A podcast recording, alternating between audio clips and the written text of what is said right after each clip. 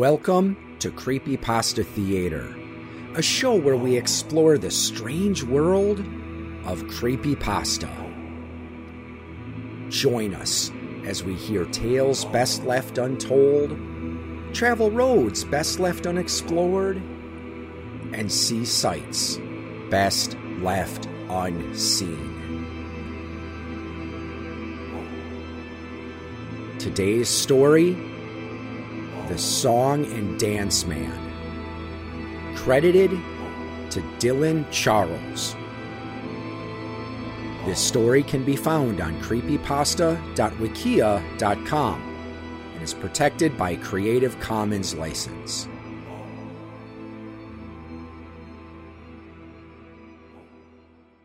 There are few left alive who remember the song and Dance Man.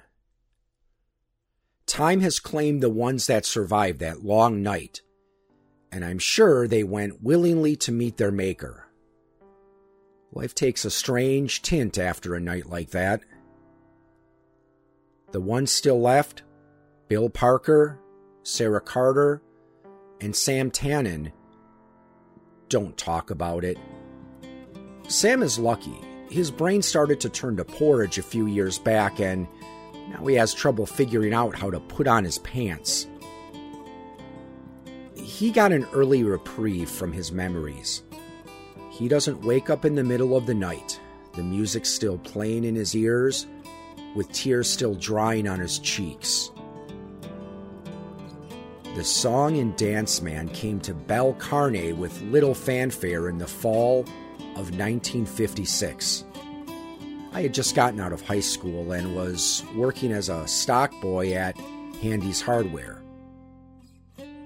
I was there the afternoon that Sarah Carter burst through the door, making the bell over the door jingle like mad.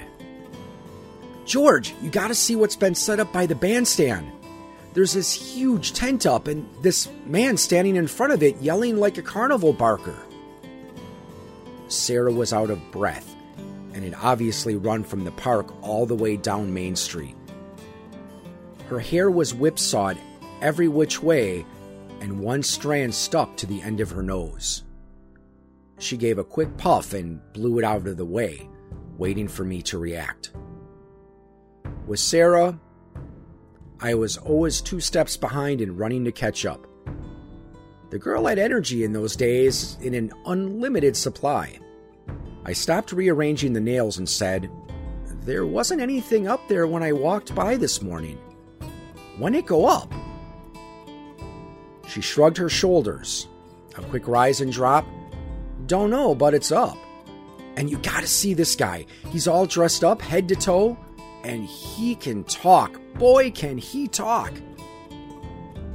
I thought about it and checked the clock. It was about five, and time for me to quit anyway. All right, let's go check it out then. Sarah grinned from ear to ear and was gone.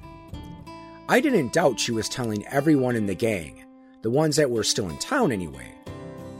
Most of us scattered to the four winds after graduation.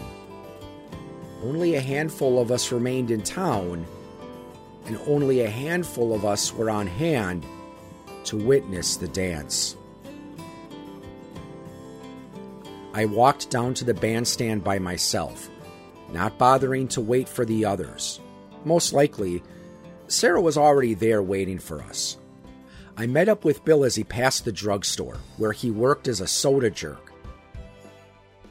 What the hell is Sarah talking about, George? She blew in here and blew out again before I could ask her anything.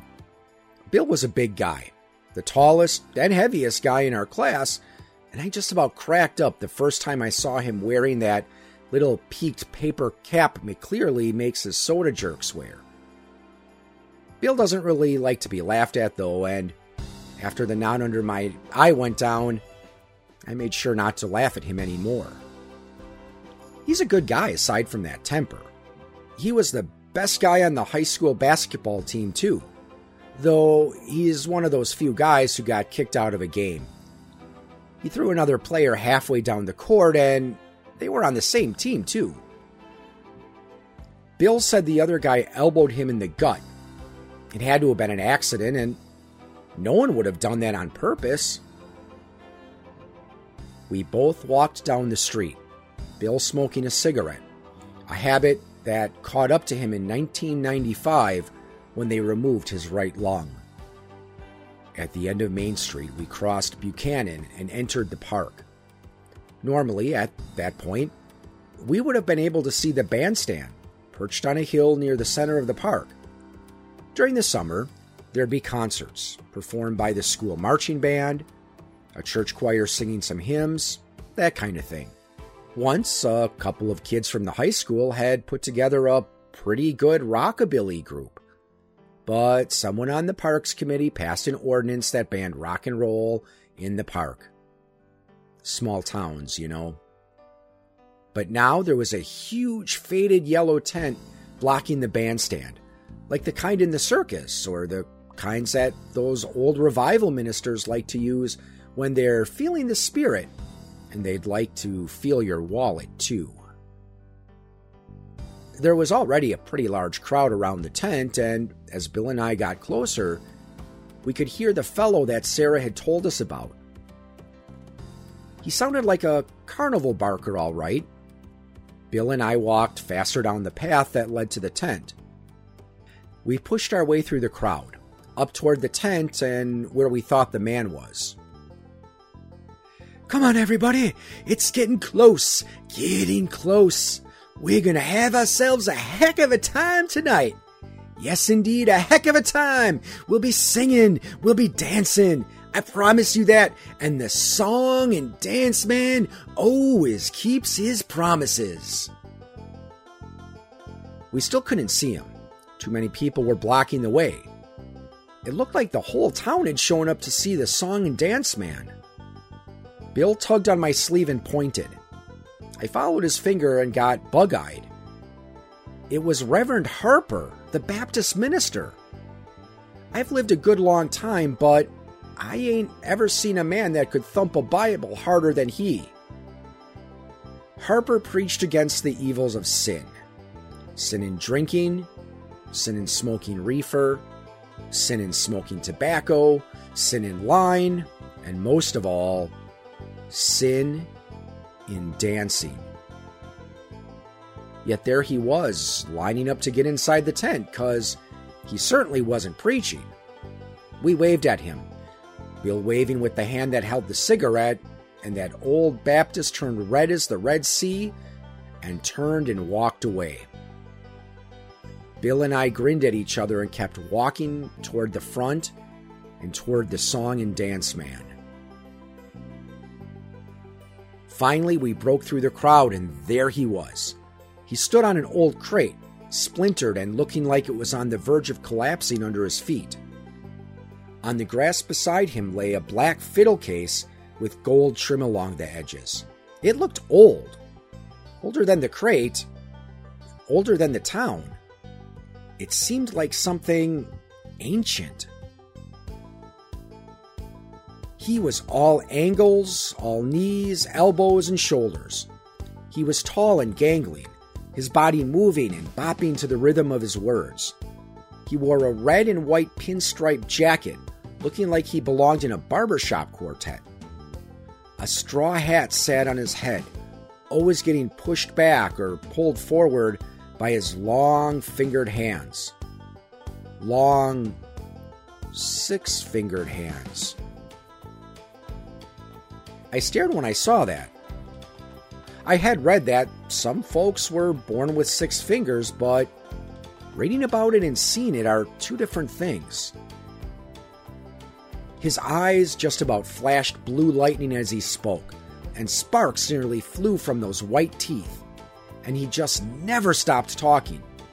He didn't stop for breath, for questions, or anything.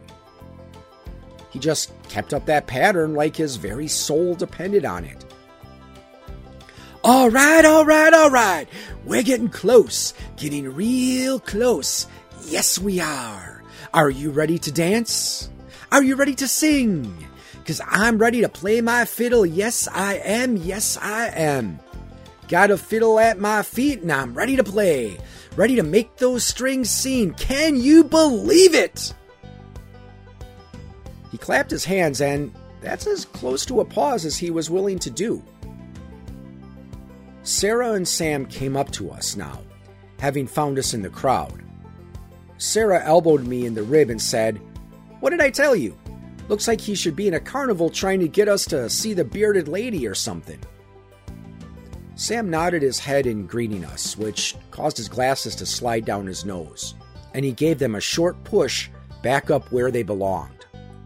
He was as tall as Bill, but nowhere near as built. He was the smart guy in our gang. You'd have to have someone like him around to tell you how to do things, like take apart the principal's car and rebuild it in the school gym. Not that we ever did anything like that. What's he selling? asked Sam. A, a dance, I figure, I said. At what cost? The song and dance man must have heard him because he said, What does it cost? I hear you ask, What does it cost? Why, it won't cost you a dollar, and it won't cost you a quarter, and it don't cost a dime, folks. This will cost you nothing. Just get on in and dance to the song all night long. We all looked at each other. It was a good deal. A little free music and space to dance. There wasn't much to do in town back in those days, and there still isn't. This was almost too good to be true. The song and dance man stopped now, a minor miracle in and of itself. He dug in his pocket, pulled out a gold watch, checked the time, and then grinned. A grin that must have shown every one of his teeth. He pocketed the watch and said, Folks, it's time for the dance, so come on in. Come on in. Come on in, everyone, because it's time for the dance to begin. And with that, he hopped down from his crate, grabbed it up with the fiddle, and darted through the tent flaps. Sarah, Bill, Sam, and I nearly got mowed over in a rush to get inside, but we were still the first ones in. We stopped short when we pushed aside those big old tent flaps, but were quickly driven inside. It was huge inside. There was a hardwood floor beneath our feet that looked like it must be oak. A dark, dark oak, polished to a mere shine. There were candles and holders all along the tent pole posts, and when I looked up, I couldn't see the ceiling for all the darkness. It was like looking up at a starless night sky where the moon didn't dare show her face. The crowd kept driving us more and more, and more people poured in. It wasn't just the young people either. There was Mrs. Crenshaw, our junior year English teacher, who was in her 50s. There was Mr. Hoskins, the principal. There was the good old Reverend Harper, still looking embarrassed, but also like he couldn't help himself.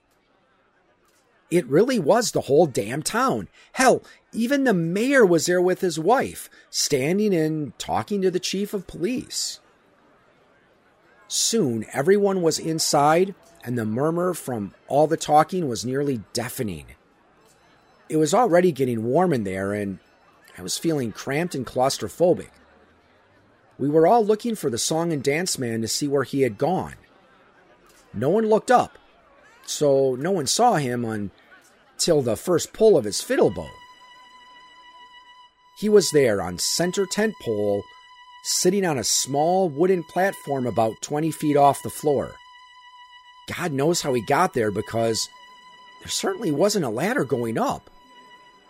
He dangled his feet over the edge and held his fiddle in one hand and the bow in the other.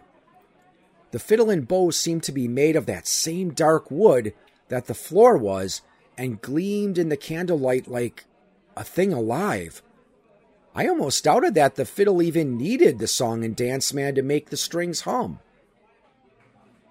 We all looked up at him and he grinned and jumped to his feet while the crowd gasped worried he might plummet into their midst. And then he began to play.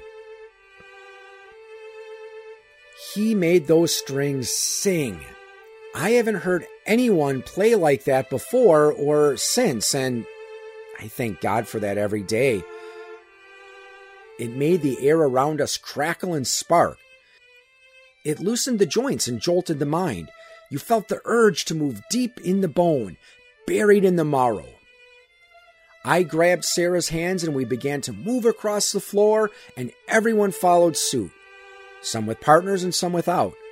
Some were doing the foxtrot, while some were doing a waltz, and some of us were doing the twist. We danced, we moved, we shucked, jived, rocked, and rolled. I passed Reverend Harper moving his feet in a clunky box step with Eloise Grendel, an old battle axe of a Catholic. I saw the mayor's wife waltzing with Dan Adams, one of our firemen.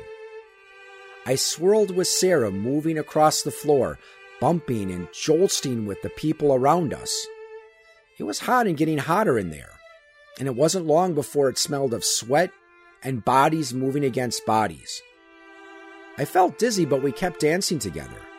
Kept dancing and not stopping.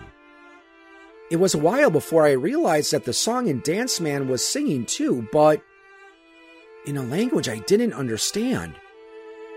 He lorded over us, standing on that platform, making his fiddle sing and sing.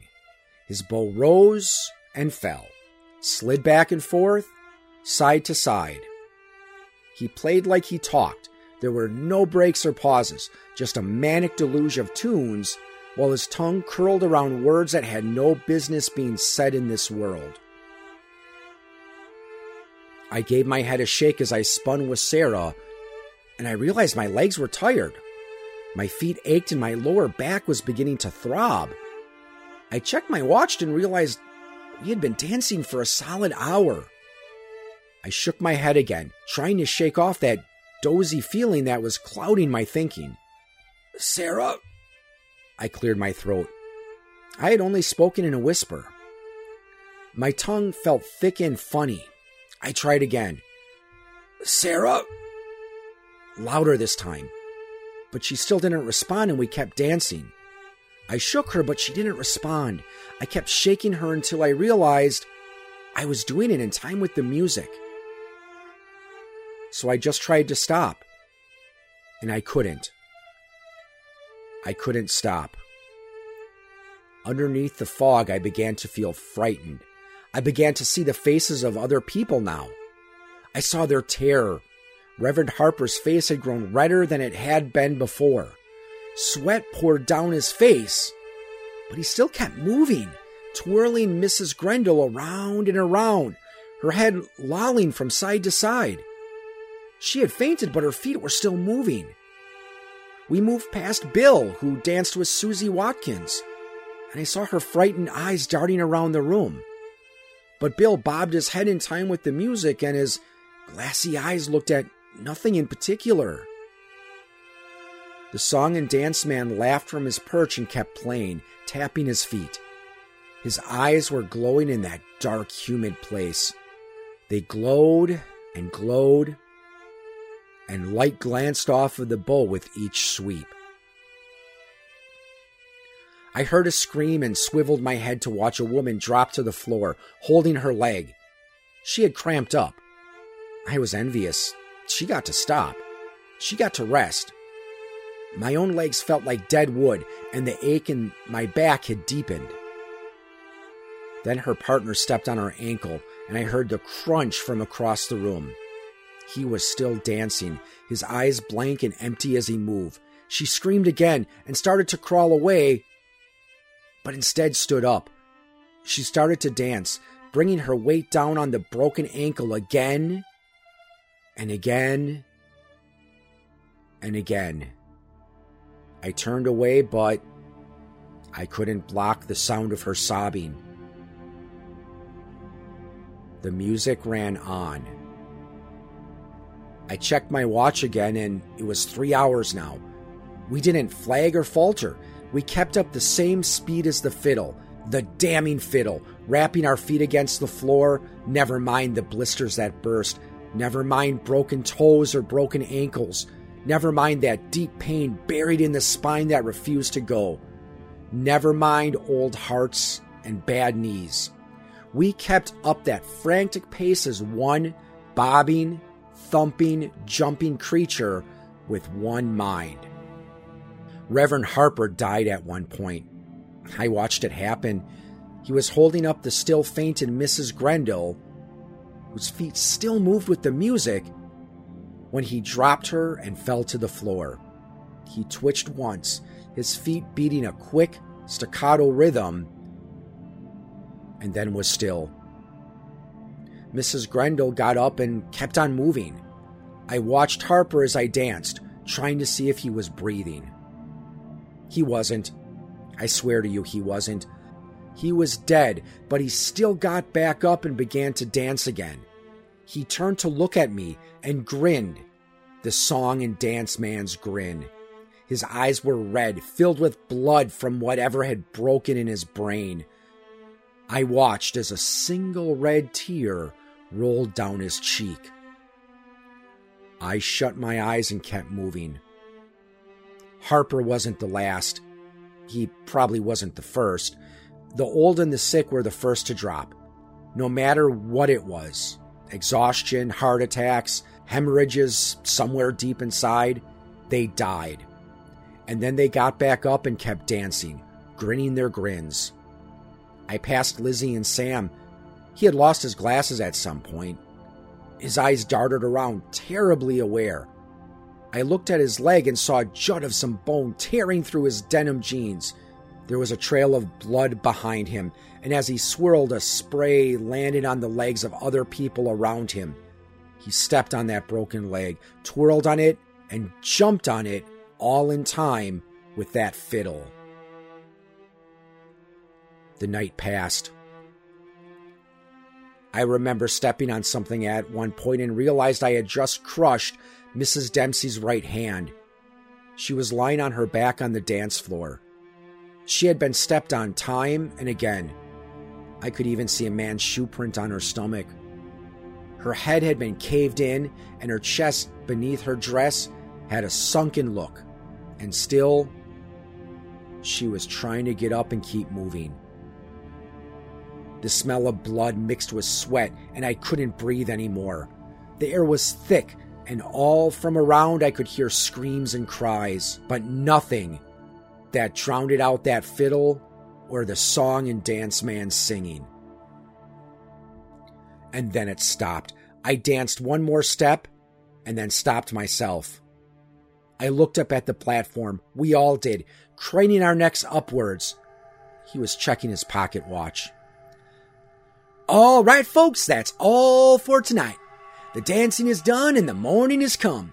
You may leave if you can walk, and you should walk quick, cause this song and dance man is gonna be gone. We all stood there like stunned cattle, then marched to the tent flaps. No one ran because they couldn't. It was a miracle we could walk. Sarah stepped ahead of left, but I stayed behind. I turned and looked, and I saw at least 20 people still standing there. Harper was among them. They were all grinning, their eyes empty. They stood and made no signs of wanting to leave.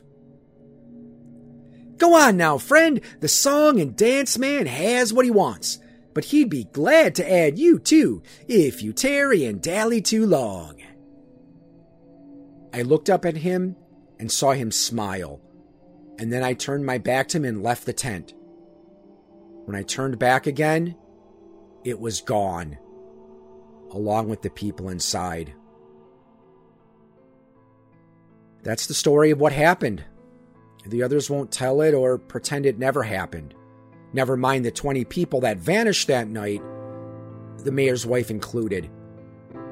But they'd rather not think about it. Sarah and I took Sam to the hospital over in the next county, far from folks that knew what happened. They had to remove his leg. Sam was quiet before and was quieter still after, pulling odd jobs that a one legged man could do. He doesn't move around much nowadays. He just sits on his porch, a cane across his lap, and massages the stump with his hand. Says it bothers him on cold nights, and warm nights, and wet nights, and dry nights. Bill left and joined the army and stayed in long enough to fight in Vietnam and won a bunch of medals. He came back and settled down to drink and drink hard. And if you want to find him, you can find him in Eddie Dixon's bar. No matter how drunk he gets, though, he doesn't talk about that night.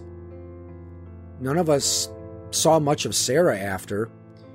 She came through the best, but that's how she always was. She left and went to college, but like Bill, got pulled back to Belle Carney. She teaches over at the high school now, teaching English to the juniors. I stayed here plugging away at the hardware store. I ran it for a while, but now I don't do much of anything. I just sit around with Sam talking about things sometimes, though not often.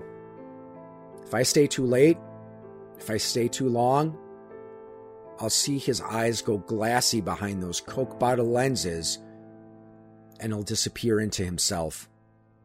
And I'd catch him humming a faint trance of a song, and the hair on my neck stand on end, and goosebumps rise on my arms in great knots. My foot will start to tap out a small beat on the hardwood porch and a big wide grin will spread across Sam's face. The grin of the song and dance man.